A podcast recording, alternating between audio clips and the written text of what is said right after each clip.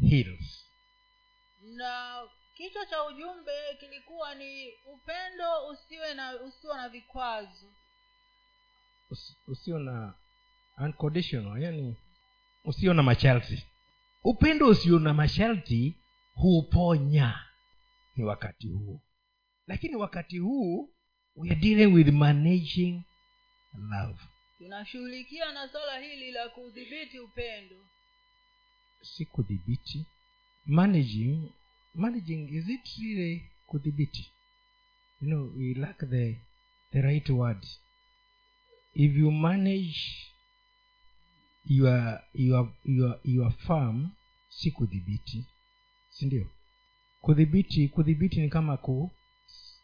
una suppress kiasi eh? lakini kuna ile ku, ku, ku, ni, ku, ni kuongoza kusimamia yes kusimamia upendo wako and i want to start with a question how do you manage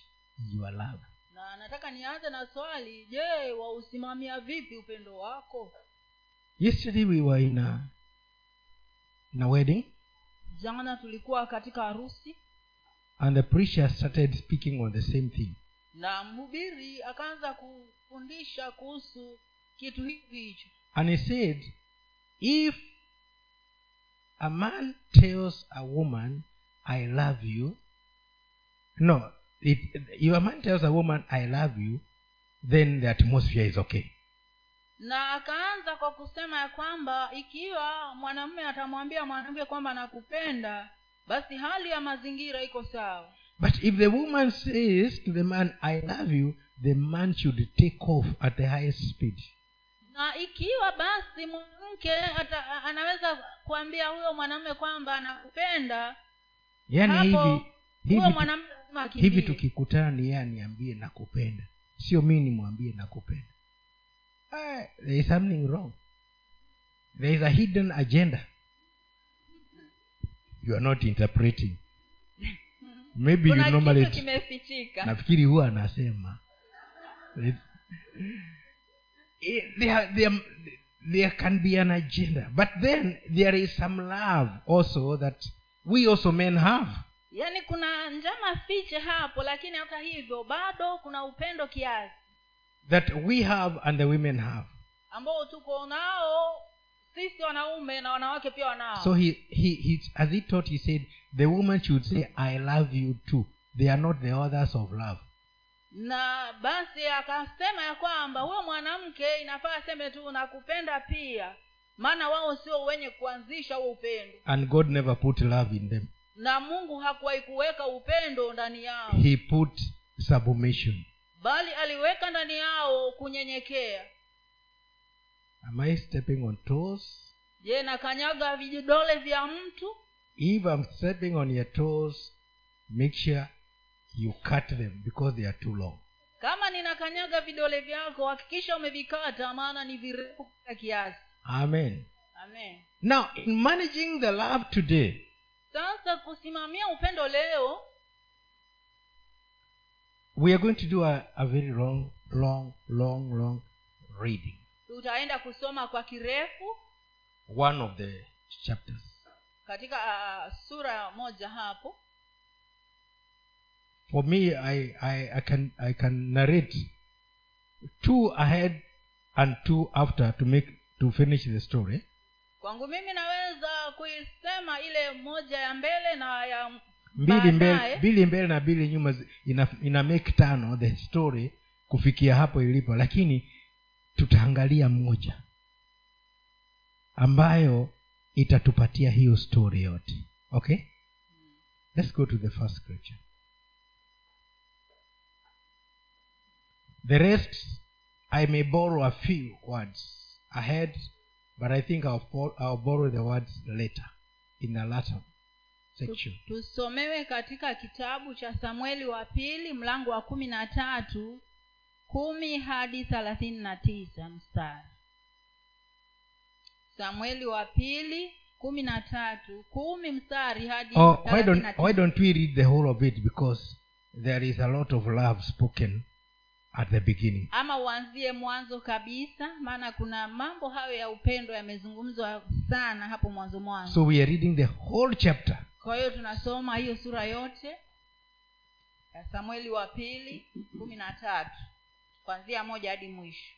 ikawa baada ya hayo absalomu mwana wa daudi alikuwa na umbu mzuri jina lake akiitwa tamari naye amnoni mwana wa daudi akampenda akasononeka amnoni hata akaugua kwa ajili ya umbu lake tamari maana huyu msichana alikuwa mwanamwali amnoni akaona ni vigumu kumtendea neno lolote lakini amnoni alikuwa na rafiki jina lake yonadabu mwana wa shama nduguye daudi naye yonadabu alikuwa mtu mwerevu sana naye akamwambia kwa nini e mwana wa mfalme unakonda hivi siku kwa siku hutaki kuniambia amnoni akamwambia nampenda tamari umbu langu umbu la ndugu yangu absalomu yonadabu akamwambia lala kitandani mwako ujifanye mgonjwa na babako atakapokuja kukutazama umwambie mwache ndugu yangu tamari aje na kusihi anipe mkate nile akaandaa chakula machoni akaandaye chakula machoni pangu nikiona nikakile mdomoni mwangu basi amnoni akalala akajifanya mgonjwa na mfalme alipokuja kumtazama amnoni akamwambia mfalme mwache ndugu yangu tamari aje na kusihi aniandalie mikate miwili machoni pangu nipate kula mkononi mwake basi daudi akatuma mjumbe aende nyumbani kwa tamari akasema nenda sasa nyumbani kwa amnoni ndugu yako ukamwandalie chakula akaenda tamari nyumbani kwa ndugu, nduguye amnoni naye alikuwa amelala akachukua unga akaukanda akaiandaa mikate machoni pake akaioka mikate akalitwaa akalitwaa kaango akalisongeza mbele yake lakini ali, alikataa kula naye amnoni akasema toeni watu wote kwangu wakatoka kila, m- kila mtu kwake amnoni akamwambia tamari kilete chakula chumbani nipate kula mkononi mwako basi tamari akaitwaa mikate aliyofanyiza akamletea amnoni nduguye mle chumbani naye alipokwisha kuileta karibu naye ili ale amnoni akamkamata akamwambia njoo ulale nami ndugu yangu naye akamjibu la sivyo ndugu yangu usini usinitenze usinitenze nguvu kwani haifai kutendeka hivi katika israeli usitende upumbavu huu nami nichukue wapi aibu yangu wewe nawe utakuwa kama mmoja wa wapumbavu wa israeli basi sasa nakusihi useme na mfalme kwa maana hata, kut, hata kukataza kunioa walakini yeye hakukubali kulisikili- kuisikiliza sauti ya, yake naye akiwa na nguvu kuliko yeye akamtenza nguvu akalala naye kisha amnoni akamchukia machukio makuu sana kwa kuwa machukio kwa kuwa machukio aliyomchukia yakawa makuu kuliko yale mapenzi aliyokuwa amempenda kwanza amnoni akamwambia ondoka nenda zako naye akamwambia sivyo kwa kuwa mabaya haya ya kunitoa ni kunitoa ni makuu kuliko yale uliyonitendea lakini Okay, kuja kwanza Tuan- tuanze kuzungumza hapo kwa sababu ina mambo mengi tukienda mpaka mwisho utayasahau now we can see this was a scenario where somebody was sick because of love unaona hapo kuna taswira ambapo kuna mtu ambaye alikuwa mgonjwa kwa sababu ya upendo every time he looked amnon looked at tamar his you know his his his, his, his body reacted kila mara amnoni alipomtazama tamari mwili wake ulikuwa unajitokeza katika hali ya so kwamba that, that he got sick hali ambayo ilimfanya awe mgonjwa You know, there is some time you can see somebody you hate and you have a headache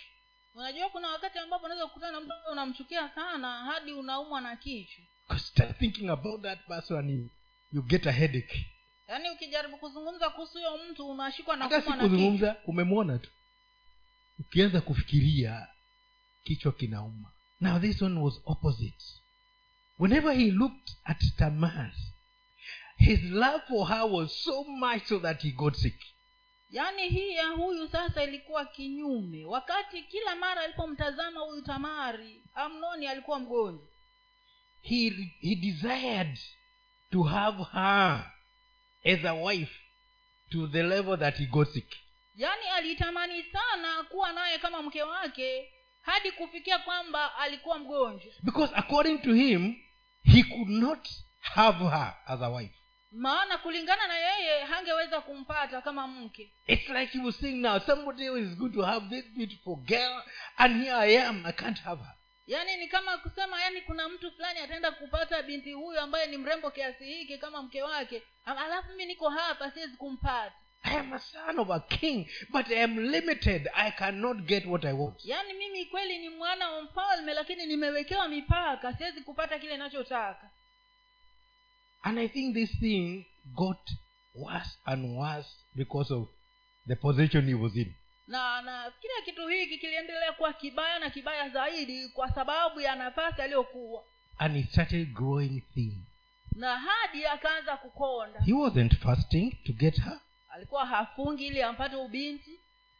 Some of us fast so that we can get that one.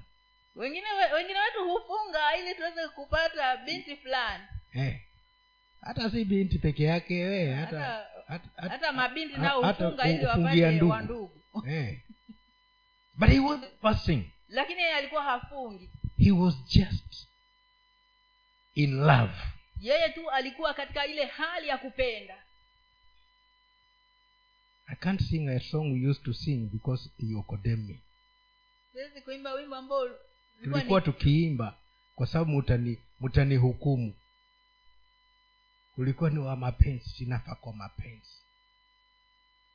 nafa kwa mapenzi. Sasa hii kwangu inakuja reality. This guy was almost dying because of love. yaani huyu mtu alikuwa nusura afe kwa sababu ya mapenzi But he had somebody who was as cunning as a snake for a friend. lakini kuli, alikuwa na mtu mmoja ambaye alikuwa ni mjanja sana kama vile nyoka And he came and asked, Now, my, my friend, why? You know, he- they, they were cousins, actually. They were cousins, and he asked me, Now, my, my friend, wh- why are you getting. Why, why is your, your health deteriorating by Na- the day? Ah, akaja akamuuliza "Ah, rafiki yangu mbona unakonda kila siku wewe unazidi kupungua What's wrong? una shida gani And you're not even sharing it with me. na hata hu- hushiriki jambo hilo na mimi And because they were friends, he says, It is true. You see, I love my my brother's sister and I would like to have her for a wife, but I don't know where how to do it. na akamwambia ni kweli mimi nampenda dada ya kaka yangu na siwezi kumpata kama mke wangu na sijui Ne- nitafanyaje Then this this friend told this sick man to pretend that he is sick. alafu huyu rafiki akaambia huyu mtu mgonjwa ajifanye kwamba ni mgonjwa He is already sick and he's supposed to pretend that he is sick. yaani yeye tayari ni mgonjwa na anatakiwa ajifanye kuwa ni mgonjwa Meaning, even if he told the he told a lie about his sickness, the the father would buy that lie because he was already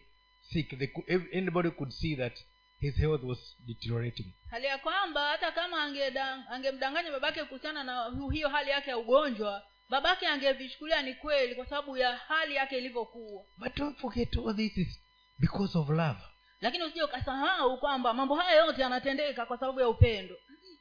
He was being told how to manage that love by uh, a cunning man. alikuwa ana- anafundishwa jinsi ya kusimamia upendo wake na huyu mtu ambaye ni mjanja But the wrong way. lakini katika hali isiyo ya sawa Sometimes we use the wrong way wakati mwingine tunatumia njia isiyo ya sawa expecting the right fruit tukitarajia matunda yaliyo ya sawa And so he pretended, as he was told, he lay on the bed, sent for the father, so Kwa- that he could give the message kwa hiyo of his sickness. akachukua ule ushauri na kweli akajilaza kwa kitanda akajifanya ni mgonjwa na akasimana baba yake aje amwone This time the father did not know he is sick because of love. He thought he is sick because there is maybe a virus in him. safari hii babake hakujua kwamba huyu alikuwa mgonjwa kwa sababu ya upendo lakini alio- alichukulia kwamba labda ni mgonjwa kwa sababu labda ameambukizwa magonjwa fulani Hey, I'm getting another. So love can be a virus, eh? kwa hivyo ugo- upendo unaweza kuwa ah, kiini cha kuleta ugonjwa Aye. Yeah, it was a virus that time. yaani hu- hii- huu upendo sasa ulikuwa umekuwa kiini cha kuleta ugonjwa And so the father's he told the father, okay, now you see, Dad, um, I'm not feeling well, uh, but can you send Tamar to come and and make some just just just two chapatis for me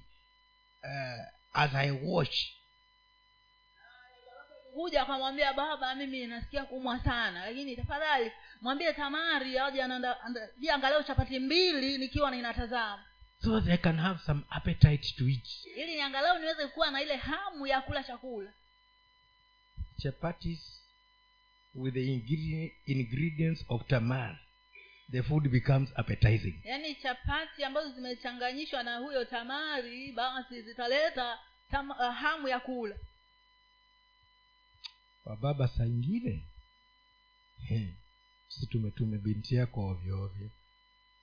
mzee hakung'amua hapa hakuwa na king'amuzi ang'amue hapa kuna jamafishe hakuwa na dikoda he was supposed to have a decoder he didn't have one yaani huyu baba alitakiwa awe na king'amuzi cha kugundua kwamba hapa kuna njamafiche he sent his daughter innocently kwa hiyo akamtuma bi- binti yake akiwa hajui chochote he knew she is a virgin but he trusted her brother alijua binti yake ni bikira lakini alimwamini sana huyu kakake na tamari parents sometimes we trust the brothers with our daughters wazazi wakati mwingine tunawaamini vi- vi- ah, mandugu na mabinti zetu like one one couple trusted the children so much that they were actually sharing the bed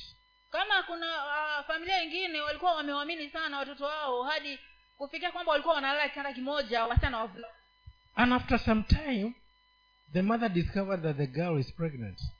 baada ya muda mama akatambua ya kwamba huyo binti alikuwa mjamzito and he asked her A- alafu akamuuliza who is responsible for this ni nani amekupatia ujauzito and she asked she asked her mother who do i spend who do i share the bed with na akamuuliza mama yake ni nani ninayelala naye kitanda kimoja haya you can tell the story. you can finish the story i don't need to finish it for you naweza kumalizia hiyo hadithi mwenyewe so now this time tamal said it is not right to do this thing na wakati huu tamari akamwambia si vizuri kufanya kitu hiki when the brother wanted to sleep with her wakati huyu kaka alitaka kulala naye why is it that our brothers and sisters can have it around you in church your brother and a sister is it right mbona basi sasa makaka na madada wanafanya vitu hivyo kanisani je kitu hiko ni sawa you know the woman has a better position of saying no unajua mwanamke ana nafasi nzuri sana ya kusema hapana in the management of that love katika hali ya kusimamia huo upendo because if she says no it is a no maana kama atasema la basi ni la but in this case she said no and the guy used force lakini katika ah, sehemu hii ya maandiko ambayo tumesoma huyu ma- huyu binti alikataa lakini yule jamaa akatumia nguvu because she was already in a room maana with tayari him maana tayari walikuwa katika chumba pamoja na huyo kaka yake why do you find yourself in the room with him kwa nini ujipate katika chumba pamoja naye Are you really managing your love? je kweli unausimamia upendo wako And this brother took advantage of her because she was in the room. na huyu huyu kaka akachukua hiyo nafasi kwa sababu huyu binti tayari alikuwa katika chumba chake Was he managing his love? je huyu kaka alikuwa anasimamia upendo wake No. hapana At least here, the girl had tried. She was ob- she had obeyed her father to go there. angalau hapa huyu binti alijaribu maana yeye alikuwa anamtii baba wake kuenda mahali pale And she trusted her brother. na alimwamini kaka yake She didn't know the brother has a snake for a friend. yeye hakujua kwamba kaka yake alikuwa na nyoka kama rafiki The same old serpent in the Garden of Eden yule yule nyoka wa zamani katika shamba la edeni was a friend of the brother. huyu nyoka huo wa zamani alikuwa ndio rafiki wa huyu kaka What I'm bringing here is if you are not sure of that person, you must know you are the one who is 100% responsible of the management of that love. kama unajua kwamba huyo mtu basi haaminiki Humjui vizuri. humjui vizuri wewe ndiye ambaye unahusika asilimia mia moja kusimamia huo upendo Ask Ben another driver, they'll tell you that when you're on the road,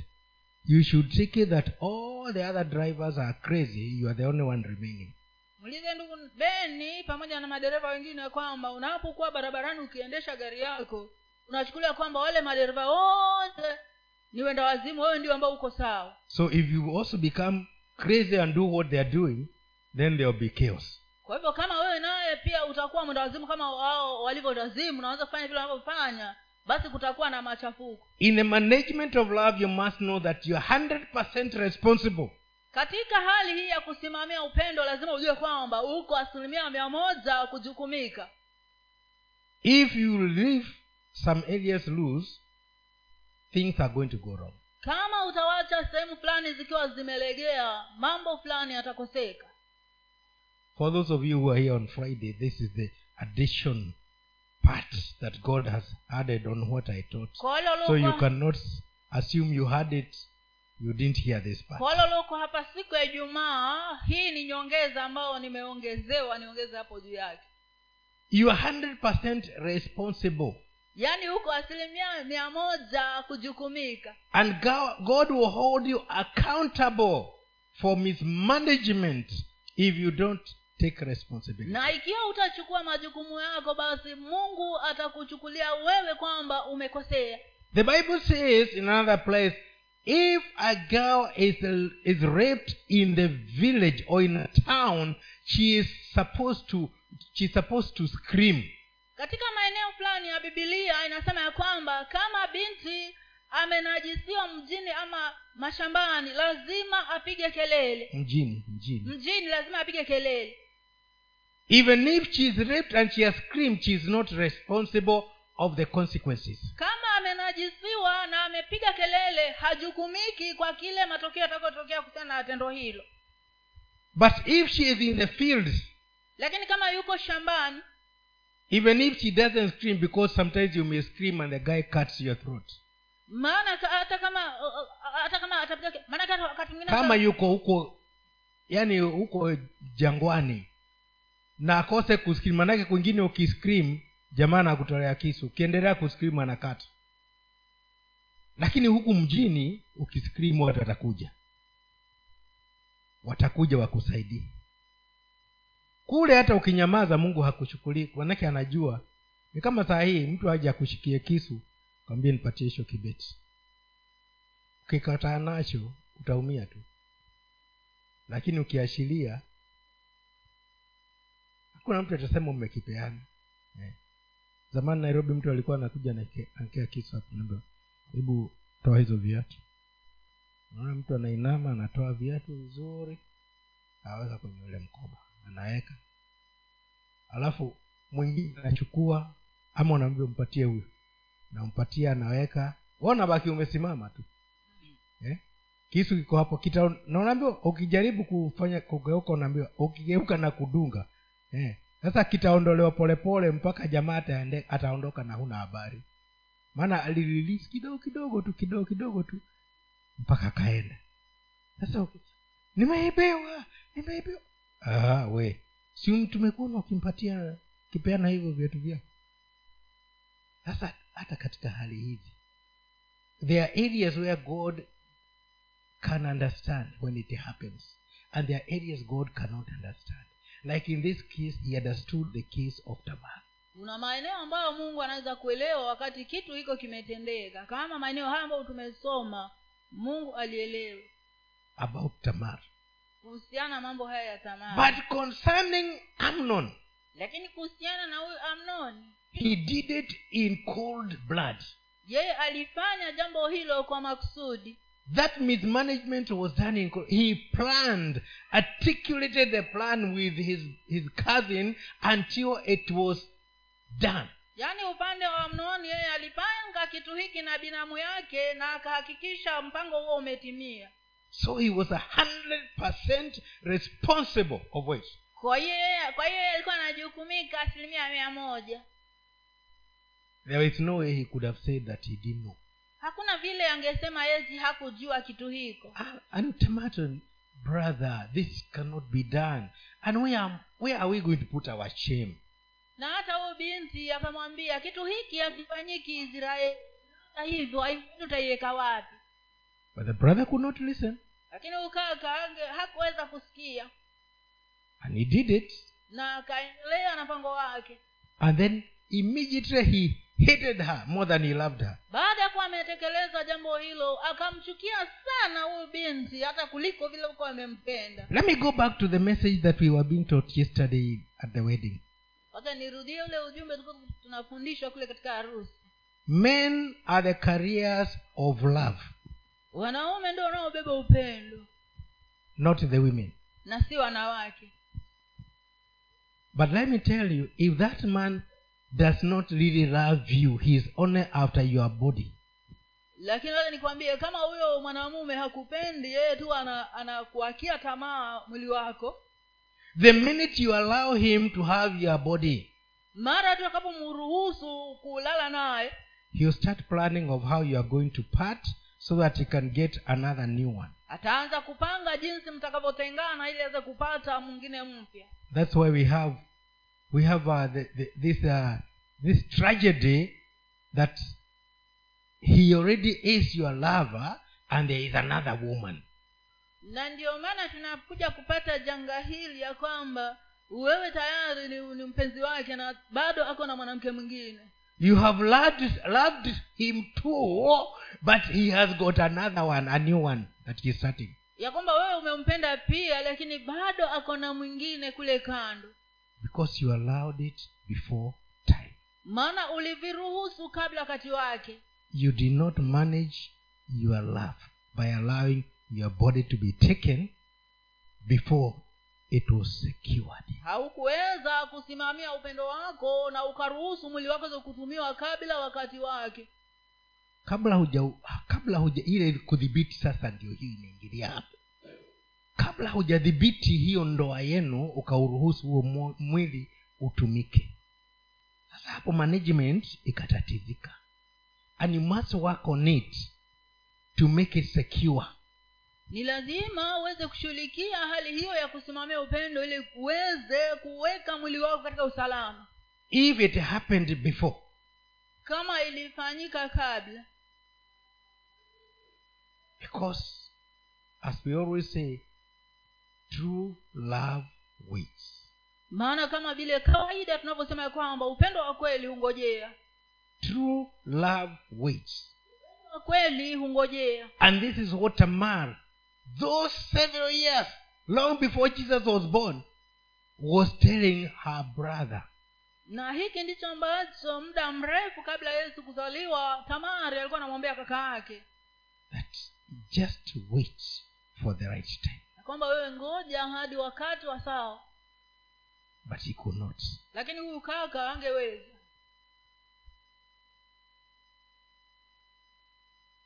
But it so happened that after the act of sex, the love was turned into hate. lakini ikatokea kwamba baada ya hilo tendo la ngono ule upendo ukageuka kuwa chuki He wanted now to see another more beautiful than this one who was- who was the most beautiful. akawa sasa anataka kuona mwingine ambaye ni mrembo zaidi kuliko huyu ambaye alikuwa anaona kwamba yeye ni mrembo sana mrembo zaidi aliyekuwa mrembo zaidi mijiti akawa ndiye mchafu zaidi because when even as a man you don't manage your love Na- soon and very soon you will want another one not the one you love maana wewe kama mwanamume kama utaweza kusimamia upendo wako baada ya kuwa umempata huyo unaona kwamba unampenda utaanza kutaka mwingine tena and you are the carrier of that love between between you and your spouse wakati ambapo wewe ndio mbebaji wa upendo huo katikati yako wewe na huyo mwenzako if you don't manage it you will want another one kama hautaweza kusimamia upendo, utataka mwingine if you are sitting next to a man t- tell him are you hearing that kama umeketi karibu naye hebu muulize kama wakisikia umeketi hii- karibu na mwanaume hata kama ni mwanaume mwenzako muulize unayesikia hayo Haya. kama hutamanage utataka mwingine kama hautaweza kusimamia huo upendo basi utataka mwingine and that is where you have spoiled the whole game na hapo ndipo utakapokuwa umeharibu kila kitu that's where you have started the wrong on the wrong footing na hapo ndio utakapokuwa umeanza kwa mguu mbaya but if you can manage your love lakini kama utaweza i'm ku- talking to men this time if you can manage your love nazungumza na wanaume safari hino kama unaweza kusimamia upendo wako as the author of love in your family kama mwanzilishaji wa upendo katika familia yako your love will not diminish but increase upendo wako pungua bali unaongeza as you continue loving your partner more unapoende kadri unapoendelea kumpenda mwenzako zaidi na zaidi despite all the circumstances that are making you feel that it is over pasipo kujali hali zote zile zinazokufanya uone kwamba upendo wenu umeisha you can still find it because we are told as for jesus a, a wick that that smokes he does not put off Na unaweza kupalilia huo upendo maana kama vile yesu alivyosema ya kwamba kwa hata utambi kama- utambi utoao moshi hauzimi utambi yani imagine utambi unatoa tu moshi lakini anataka uwake bwana ziwe sana Amen. yeah. Eh. lakini saingie tunafanyaje hata hauja- haujafika stage ya moshi ni kaa sema ah, this one is not flaming i don't need it hati huu hata hau- hau- hauwaki basi Yaani Hata sasa, siuhitaji ha- tena. hata- hata- hata si moshi bado ni kaa ni kaa na unasema hakuna moto hakuna moto hapa unatafuta moto wapi Haya, utata- utapata wakukushoma bwana asifiwe sana eh, eh, leo ni tofauti eh? na sikuihubiri hivi wakati huo eh,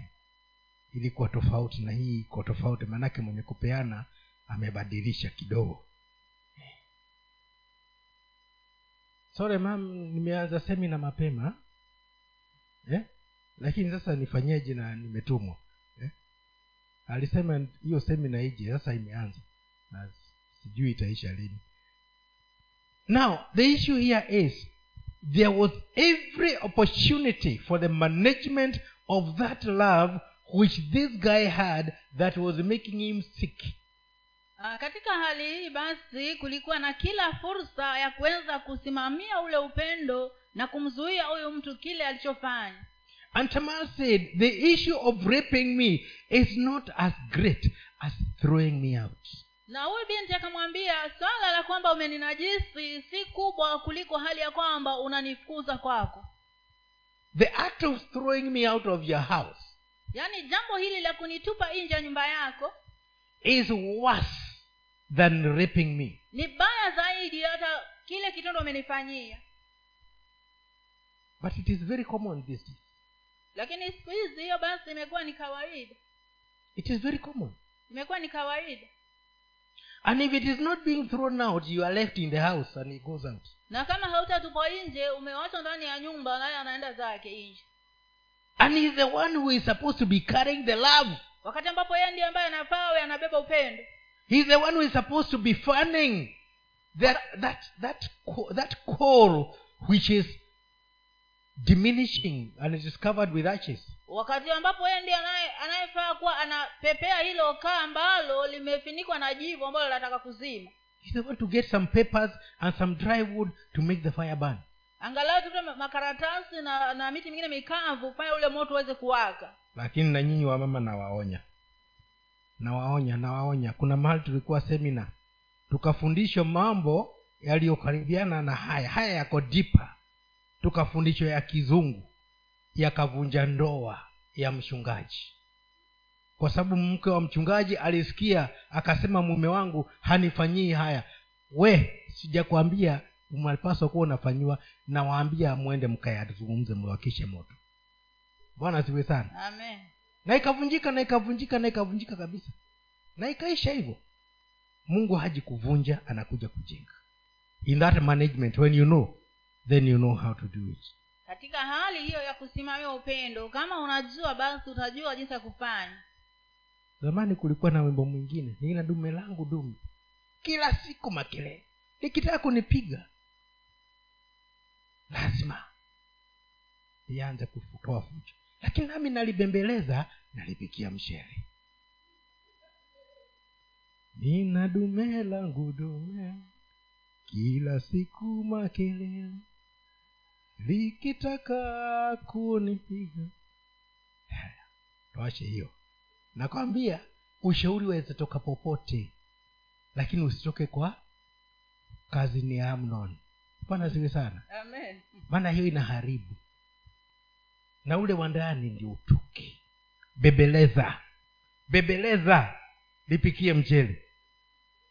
eh. kwanza hapa kosi moja kupika vizuri sana naweza ukageuza binu hii leo kesho hii kesho hii eh. mwingine unaweka rangi ingine haya bora usiweke mafuta mengi amen haya tuachane na mchele sasa sasa tuendelee kuanzia hapo that was a critical point that i have not spoken in the past and i needed to make it clear hiyo About- ni sehemu muhimu ambayo sikuwa nimeizungumza hapo awali na nilikuwa nataka niweke wazi because we, that was the genesis of the whole battle now you Maana- can read on hicho ndio kilikuwa chanzo cha mambo yote ndipo akamwita mtumishi wake aliyemtumikia akasema mtoe sasa mwanamke huyu kwangu ukafunge mlango nyuma yake naye alikuwa amevaa kanzu ndefu kwa kuwa kwa nguo hizo huvikwa binti za wafalme za mfalme waliokuwa wanawali let me talk just slightly s- slightly this lady was making him uh, sick because of the way he loved her huyu binti ambaye alikuwa anamfanya kuwa mgonjwa kwa sababu alikuwa anampenda stop being a lady and she became a woman aliwacha kuwa stahiki Mm, na yeah. akawa sasa Ni mwanamke. mwanamke mtoe mwanamke huyu nchi toa mwanamke nje she is worthless youth, useless hopeless yaani hana maana hai- hastahili chochote hapa hafai kabisa all that because Amnon did not manage his love. He now saw a different thing in his sister. yaani hiyo yote ni kwa sababu amnoni hakuweza kusimamia upendo wake alipomaliza kitendo ka- chake sasa akaanza kuona huyu mwanamke kwamba hafai kabisa Haya, Ah, Let's go on. ndipo mtumishi wake akamleta nje akafunga mlango nyuma yake naye tamari akatia majivu kichwani mwake akairarua hiyo kanzu ndefu yake aliyoivaa akaweka mkono kichwani akaenda zake huku akilia kwa sauti huyo absalomu nduguye akamwambia je am, amekuwa nawe amnoni nduguyo ila sasa tulia ila sasa tulia dada ni ndugu- ni nduguyo usilitie moyoni jambo hili basi tamari akakaa hali ya ukiwa nyumbani mwa nduguye absalomu na mfalme daudi alipoyasikia maneno hayo yote alikasirika sana ila absalomu hakusema na amnoni wala kwa heri wala kwa shari kwa maana absalomu alimchukia amnoni kwa, kumte, kwa kumtenza nguvu umbu lake tamari okay kwanza pole pole now after this thing has happened baada ya kuwa tendo hili limefanyika the cousin knew what was going to happen mm, alijua ambacho kingefanyika because he had advised him to rape her kwa maana yeye ndiye aliyekuwa amemshauri kwamba miti dada yake and when it was done that is david who was told to send his daughter there knew the, the, the, the kind of the kind of thing that came out of his sending her to the house na baada ya kuwa kitendo hicho kimefanyika ndipo daudi akajua a- ambaye ndiye alikuwa amemtuma binti yake pale akajua kile ambacho kilikuwa kinataka kufanya he was very annoyed na akakasirika sana because he saw his foolishness kwa maana aliona upumbavu wake but he did nothing lakini hakufanya chochote absalom heard about it absalomu naye akasikia kitu hiko he was annoyed au- akasirika sana the first thing he did is that he confirmed with his sister alichofanya ni kwamba aliweza kuthibitisha jambo hilo kutoka kwa dada yake is it amnon who did that to you je ni amno ndiye amekufanyia kitendo hiko she said yes akasema ndiye the second thing he said just just forgive him leave it he is your brother na cha pili alichosema ni kwamba wewe msamehe wachana na jambo hilo usika moyoni mwako maana huyo ni kakaako why he wanted her to manage that thing so that she can get healed out of the pain she had gone through kwa sababu gani alimwambia hivyo kwa sababu alitaka aweze kusimamia jambo hilo na akaweze kupona kutokana na yale maumivu alikuwa wamepitia the other thing is he hated his brother because of what he had done kitu kingine ni kwamba Ab- absalom alimchukia sana kakake kwa sababu ya kitendo alichomfanya dada yake and he did not speak to him anything good or bad na but haku, he hated him with a passion na hakumwam- hakumwambia chochote jambo la shari ama la heri kwa sababu alimchukia kwa kile kitendo chake time does not allow me to finish this topic i don't even think we'll, we'll turn any other page so what happened is that hate stayed in him kilichofanyika ni kwamba hiyo chuki ilibaki ndani yake the one that was with his sister with his father and his own everything was combined and he put it in him yaani ile chuki iliyokuwa kwa kaka yake iliyochukua kwa dada yake iliyokuwa kwa baba yake yote alikusanya akaweka ndani yake and he stayed with it na akabaki navyo let me just speak the story without reading you can read the whole chapter later on naweza kwenda kujisomea hiyo uh, samueli wa pili mlango huu wa kumi na tatu So after that, what happened is that he stayed with that thing for two good years. baada ya kitendo hiko absalomu alikaa na hiyo chuki kwa kwa miaka miwili mizima He doesn't talk to he doesn't talk to to his brother. hazungumzi na huu kakake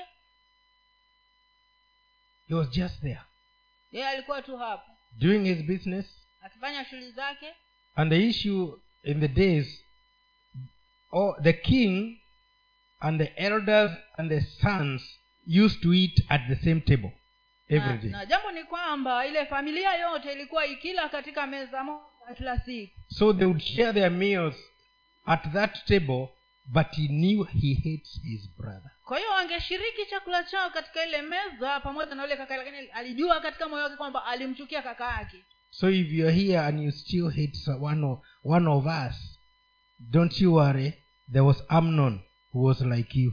kwa hiyo kama uko hapa uko pamoja nasi na unachukia mwenzako basi usijali maana pia kulikuwa na amnoni ambaye alikuwa kama wewe But be scared because there are consequences of that hate. hebu enenda ukatiwe hofu maana kuna matokeo kutokana na, na chuki hiyo Consequences ni matokeo mabaya. matokeo mabaya kutokana na chuki hiyo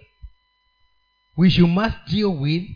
because you're supposed to love your brother ambayo lazima uishughulikie maana watakiwa kumpenda kakaako and you're supposed to love your sister na pia unatakiwa kumpenda dada yako so if you hamper that you can say it's okay amnon stayed with it for two years i can stay with it for three kwa hiyo kama unaweza kuweka hiyo chuki ndani ya moyo wako kama vile absalomu aliweka yake kwa miaka miwili you can say me i can manage three years unaweza kujisemea mwenyewe ah, mi naweza kukaa nayo angalau kwa, kwa miaka mitatu yeah but the consequences will come lakini hata hivyo matokeo mabaya bado yatakuja so um, after two good years kwa hiyo baada ya miaka miwili mizima absalom talked very casually to his father A- absalomu aliongea tu katika hali ya kawaida na baba yake he had a habit of uh, shaving his hair after uh, you know annually alikuwa na tabia ya kunyoa nywele zake kila mwaka he had very long hair i don't know why a man should keep beautiful hair alikuwa na nywele ndefu sana sijui kwa nini mwanamume anaweza kuweka nywele ndefu that he is proud of ya kwamba alikuwa anazifurahikia sana hizo nywele zake anyway don't worry in our days we used to keep afros and we were proud of them usijali katika nyakati zetu tulikuwa tunaweka hiyo afro hiyo na tulikuwa wacha tunaifurahikia sana. wacha nyinyi wanawake mnanunua hizi mnazibandika si tulikuwa tunaifuga Eh, unakaa nayo kichana hivi naitengeneza unakaa kama umeingia kwenye kabakuli fulani Eh, na unafurahia Eh, ukiwa na afro kubwa basi wewe ndiye mwanaume eh. na kwa sababu kifua ni kidogo kachati kanabanwa kabisa ili hapa kakifungwa vifungo akae hivi uonyeshe una eh, usicha- eh, bwana kama huna kifua fafanyaje sikutengeneze Vifu- ka- kanakuwa kadogo ili kakifungwa eh, kanaonyesha hakafungiki kifua ni kipana kwa hivyo vifungo vyakomea hapa mambo ya kuji yani ambayo hayana maana huyu jamaa akawa na nywele haina maana lakini aionea maana and so he went to shave he told us that, you know i'm going for my annual shave as i a- a- as i give that that honor because i have made a vow na akamwambia baba yake nitakuwa na shughuli ya kwenda kunyoa nywele zangu kama kawaida yangu na nimeweka nadhiri hiyo so i ask you dad can, can you accompany me as i go to give uh, that sacrifice kwa hiyo baba nakuomba unaweza kwenda pamoja nami napoenda kutoa hiyo dhabihu By the way, did you know that some of the weaves that women wear, there are some of hair which is thrown in river gauges, trapped downstream, and then it is made uh, and sold. There is a big business in those sacrifices. lakini mnajua kwamba eh, nyinyi wakina mama kuna hizo nywele ambazo zile original za wahindi eh, zinategwa zinatengenezwa zinauzwa unavaa na kumbe mtu alitoa sacrifice alitoa sadaka yake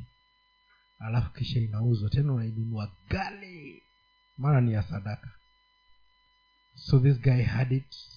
kwa hiyo huyu jamaa alikuwa nayo to the dad please can you join me as i go to it akamwambia baba yake tafadhali unganika nami napoenda kufanya hiyo sherehe And the person yangu said, now, how can I? There is a lot of business that I have to transact concerning the kingdom. Na baba naye akamwambia "Ah, siwezi maana nina mambo mengi hapa ya kufanya kuhusiana na ufalme huno Then please, can I have my brother Amnon join me? na naye akamwambia tafadhali basi mruhusu kakangu amnoni aungane nami He said, why Amnon? na akamwambia kwa nini amnoni I want him to join me. nataka aungane nami So the father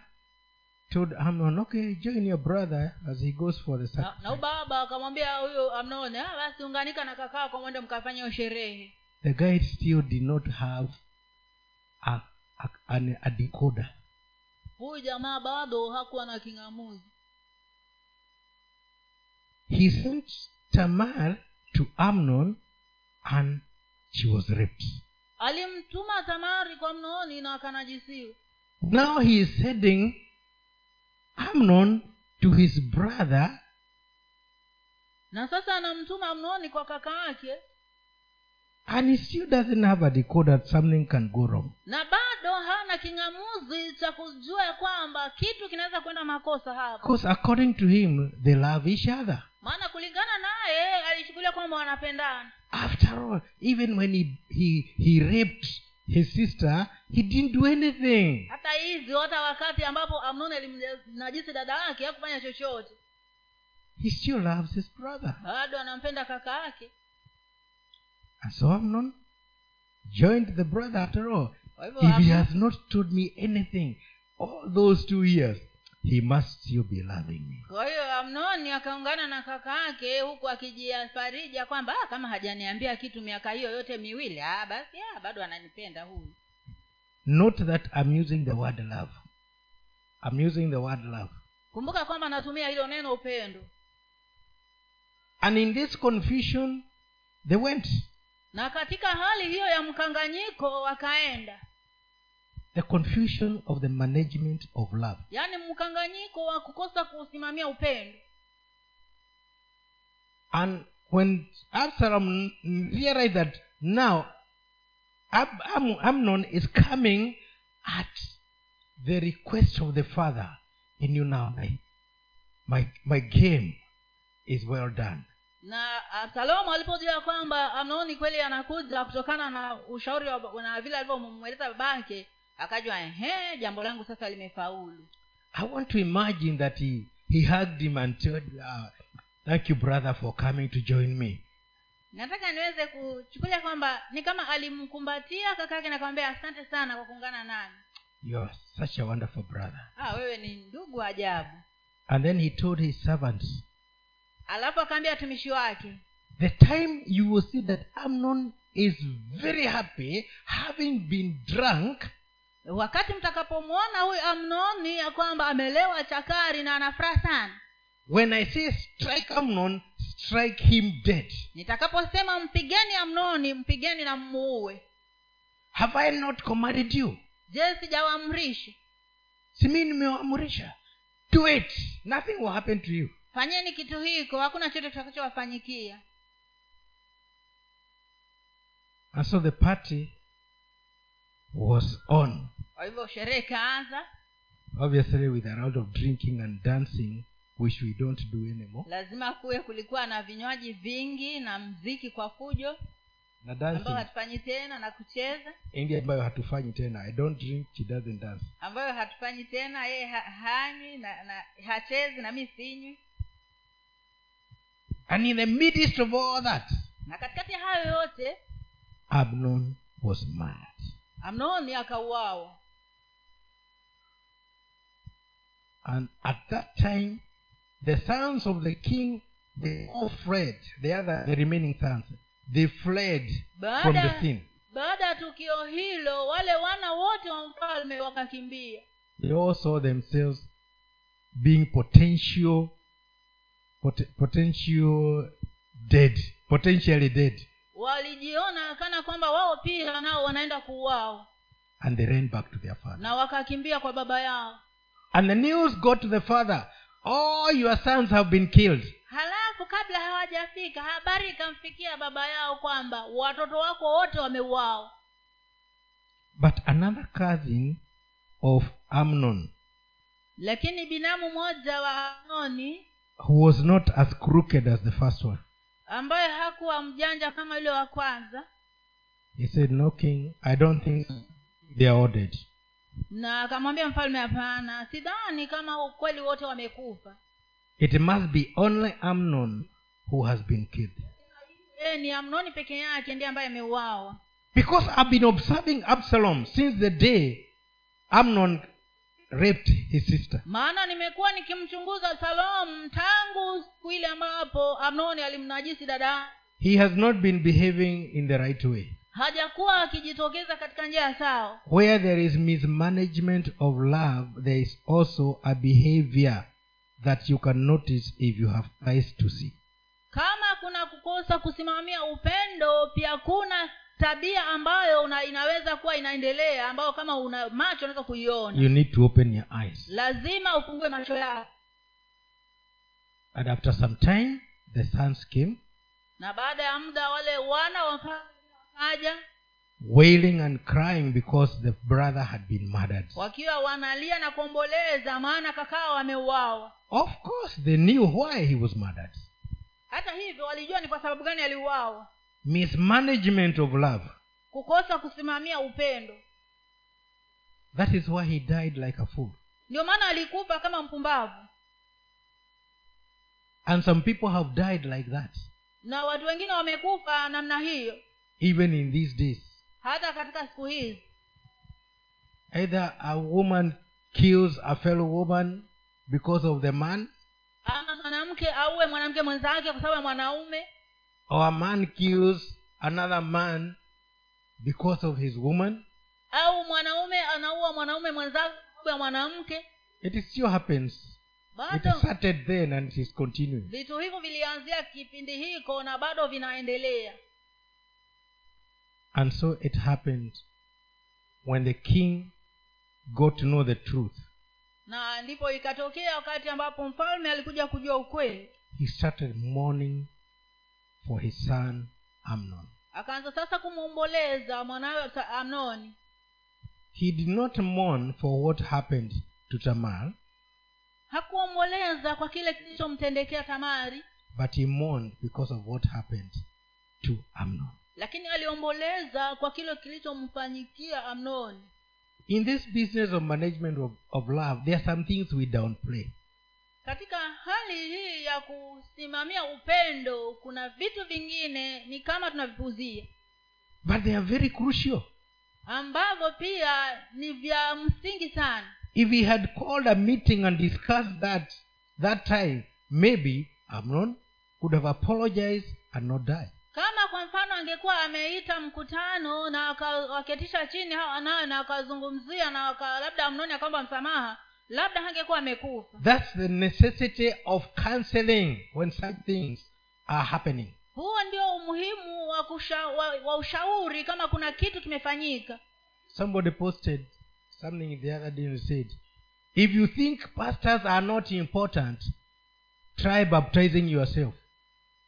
kuna mtu aliweka katika mtandao kama unadhania kwamba wachungaji hawana umuhimu wowote hebu jaribu kujibatiza mwenyewe and in heaven it will be recorded that you are taking a swim na kule mbinguni ikatulia kwamba wewe unaogelea it was not baptism ilikuwa si ubatizo so the pastors are important and not just pastors because they were ordained somebody who is ahead of you spiritually ask ask them don't go to those that are not spiritual because you get a different opinion kwa hiyo wachungaji ni wa umuhimu sana na sio wachungaji peke yake kwa vile walipakwa mafuta lakini hata mmoja ambaye yuko mbele yako kiroho unaweza kumuuliza ushauri if you hear when you tell such a story and somebody says "Mhm," eh, watch out run don't stay there unazungumza jambo unamwambia lako eh, eh, na unamwambia mtu ana- kitu anaanza "Mhm." unajua huyu sasa huyu anatafuta udaku achia hapo eh. Achia- ah, ah, nime, kuna jambo nimekumbuka wacha nieni kwanza nikachuri nitakuja enda kabisa usirudi hata kusaidia enda kwa yule atakusaidia bwana siwe sana Amen. now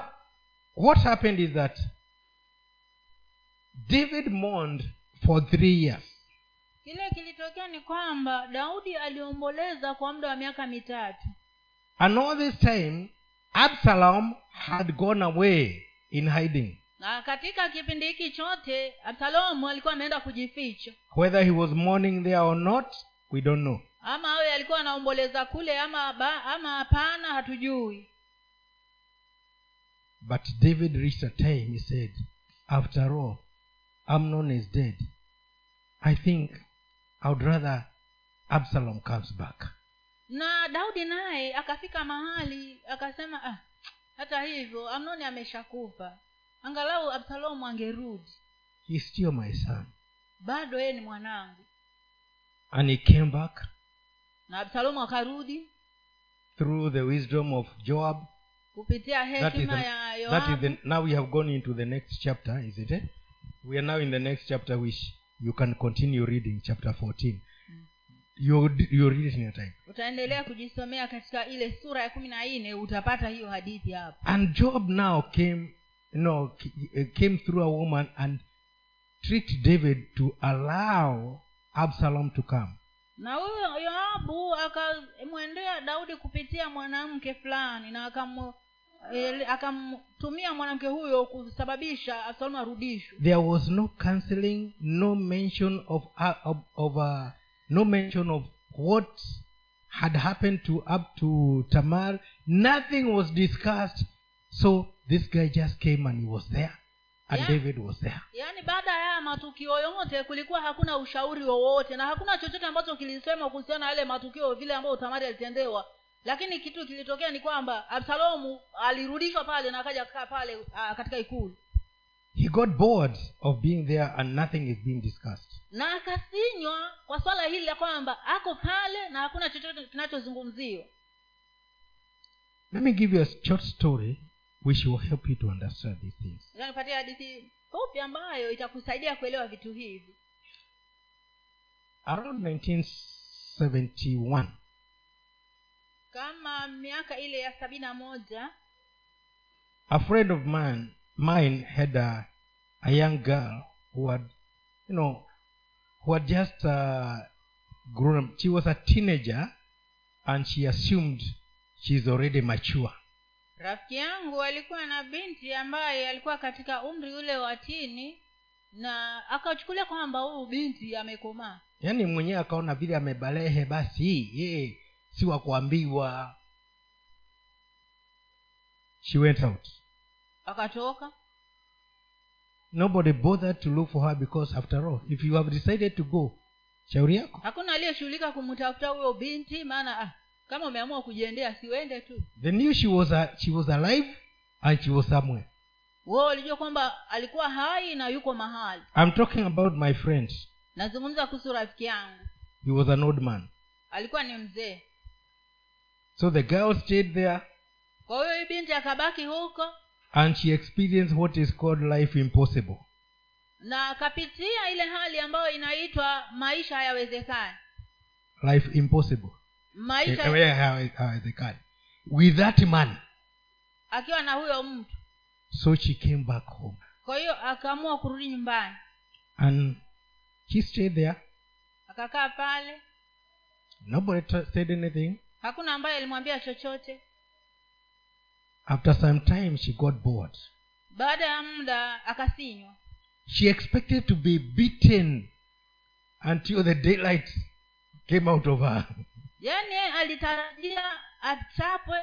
kiasi cha kutosha You know, sometimes you expect somebody just to, to rebuke you, to hate you, to do things for you, so that you can you can assume it is over. yaani wakati mwingine tunatarajia angalau mtu akukaripie akuchape akufanyeje angalau u- uchukulie kwamba vitu vimeisha This old man didn't do anything to her. huyu mzee hakufanya chochote kwa huyu binti After two weeks, she started now just just murmuring and musing in the house. baada ya uh, wiki- majuma mawili huyu binti akaanza kunung'unika na kulalamika katika nyumba I was away. Nobody even looked for me. I've now come. Nobody even asking me where I was. I, you people don't love me. hata mi nilikuwa siko hakuna mtu alijishughulika kunitafuta sasa nimefika nimerudi hakuna mtu ananiuliza hali yoyote hali yangu namna gani mambo gani haya She only came short of saying nobody is even beating me. yaani a- a- alifika mahali hata kwa kuuliza hata hakuna mtu akun- anayenichapa And the father just told her, na baba akamwambia Go to my bedroom. enda chumbani kwangu Then she knew now it is going to be over. na akasema ehe sasa mambo yataisha She stayed there, the father never never went in. alikaa huko ndani na baba hakumwendea I'm talking about a true story of my friend called Munyaka. nazungumza kuhusu hadithi ya jambo ambalo lilitokea kuhusu rafiki yangu anaitwa mnyaka She came out after some time akatoka baada ya muda and the father asked her, What did you see? na baba akamuuliza umeona nini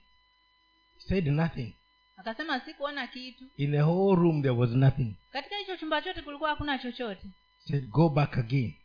akamwambia rudi huko So she went there and started looking expecting to see maybe a bakora there waiting for her kwa hivyo akaenda huko ndani akitarajia labda ataona bakora ama fimbo ama nini the father did not m- move baba hakufanya chochote so when she came out she was asked, what did you see alipotoka baba akamuuliza umeona nini said i didn't see anything akasema sikuwa na kitu mimi then he said just go and look on that on my bed na akamwambia wewe nenda ukaangalie kwenye kitanda changu and there she went and found I i don't know whether it was a sister or a brother an an infant very tiny baby was on the bed na akaenda akaona mtoto mchanga kabisa hapo kitandani so she came and she was asked what did you see akatoka na akauliza umeona nini so i saw the baby akasema nimeona mtoto mchanga The father said, Since before you were born,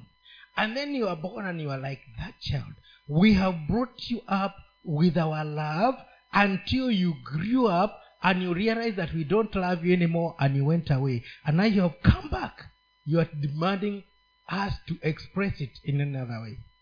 na baba akamwambia wewe tangu ulipozaliwa ulikuwa kama huyo mtoto na tumeishi na wewe tukikupenda tukionyesha upendo na ukafikia mahali ukaona kwamba upendo ukaenda kutafuta upendo nje umeukosa huko umerudi huku na sasa unatamani tuonyeshe tena upendo kwa njia nyingine See, if you cannot continue with that love, get out and go. na akaambiwa kama hautaweza kuendelea na huo upendo hebu toka nje na uende zako In that counseling, the girl just started crying. katika ushauri huo huyu binti akaanza kulia and she realized the parents loved her all through na akatambua ya kwamba wazazi wake walimpenda muda wote and she stayed na akabaki pale and he even asked me why don't you take her for a wife he asked me to take her for a wife Ana- akani- akaniuliza mimi ni moyo huyo binti I said, i'm not ready yet Na mimi nikamwambia "Ah, bado mimi bado sijafikisha 1971 i wasn't ready we don't just get married just because there is an offer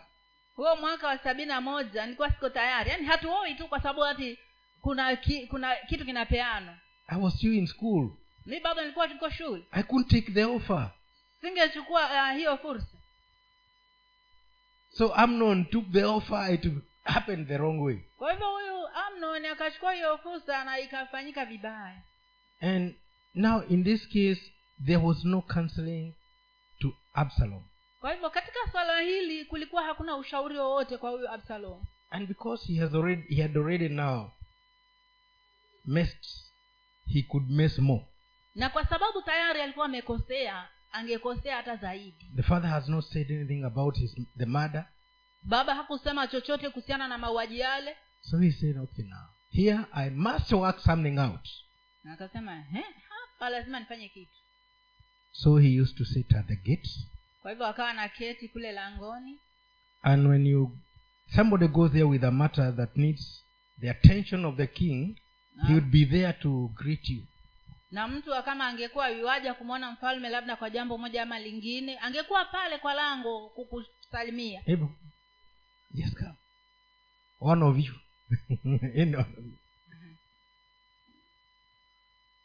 and so when you come there you just say oh how are you Uh-huh. oh you're such a wonderful ukija pale angekukumbatia akakupiga pambaja pale wewe ni ndugu wa ku- wa kuajabu did you want to see a ki- the king je ulitaka kumwona mfalme uh,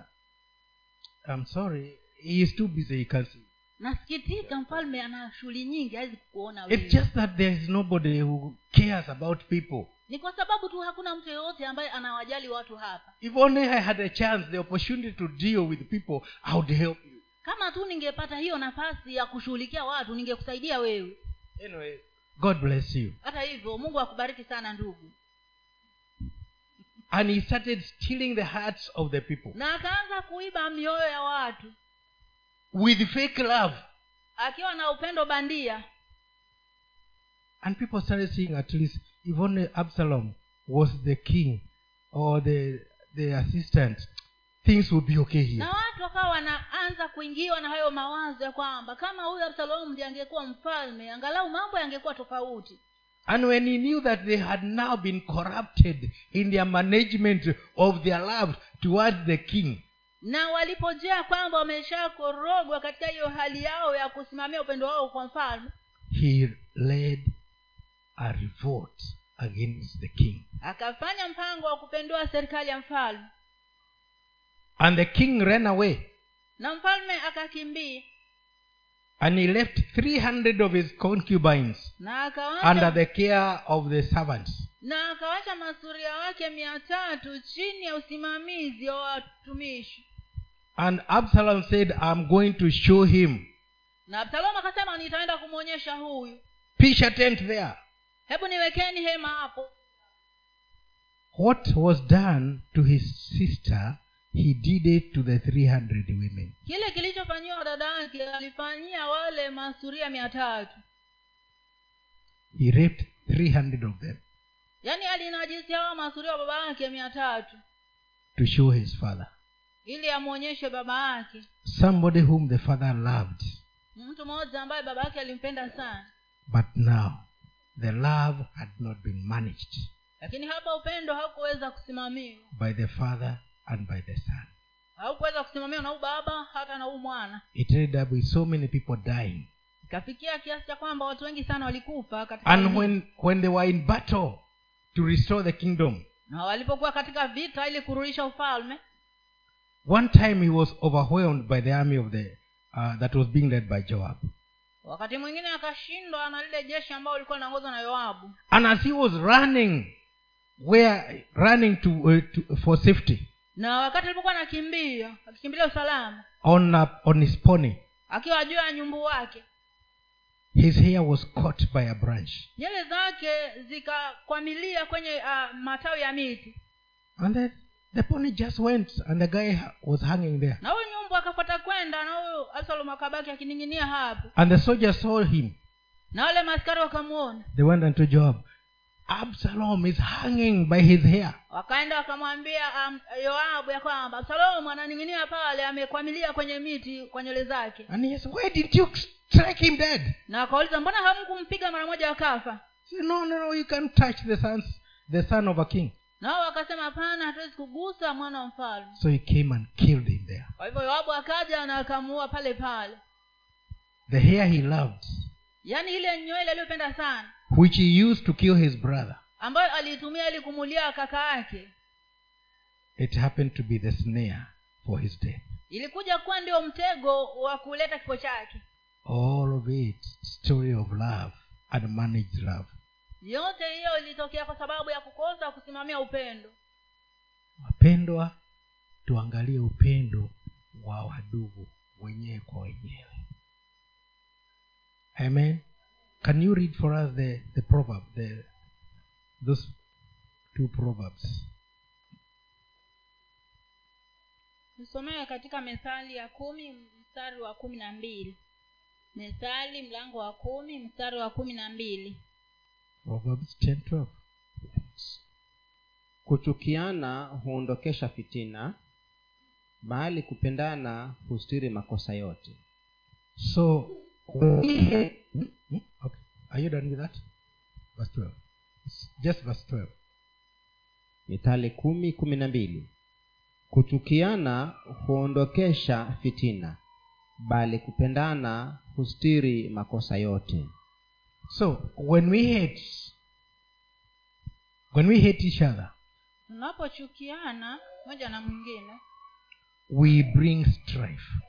tunaleta hali ya mng'ang'ano whether it is in the home, in the church, or elsewhere. iwe ni ndani ya nyumba ni kanisani ama mahali popote pale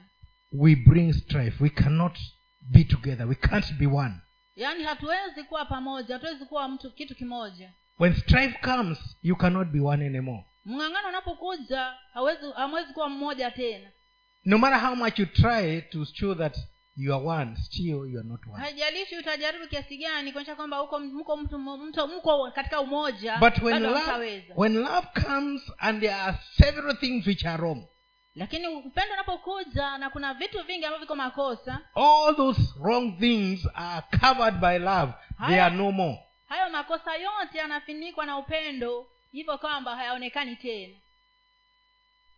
They are just covered. they cannot exist in other words not just covered to be uncovered later they cannot exist yaani hayawezi kudumu makosa hayo the love consumes them yaani ule upendo unavimeza vyote and it stays as though there was nothing wrong na inakuwa kana kwamba hakukuwa na hayo makosa the next one is 17 ya pili ni kumi na saba tisa somewe pale methali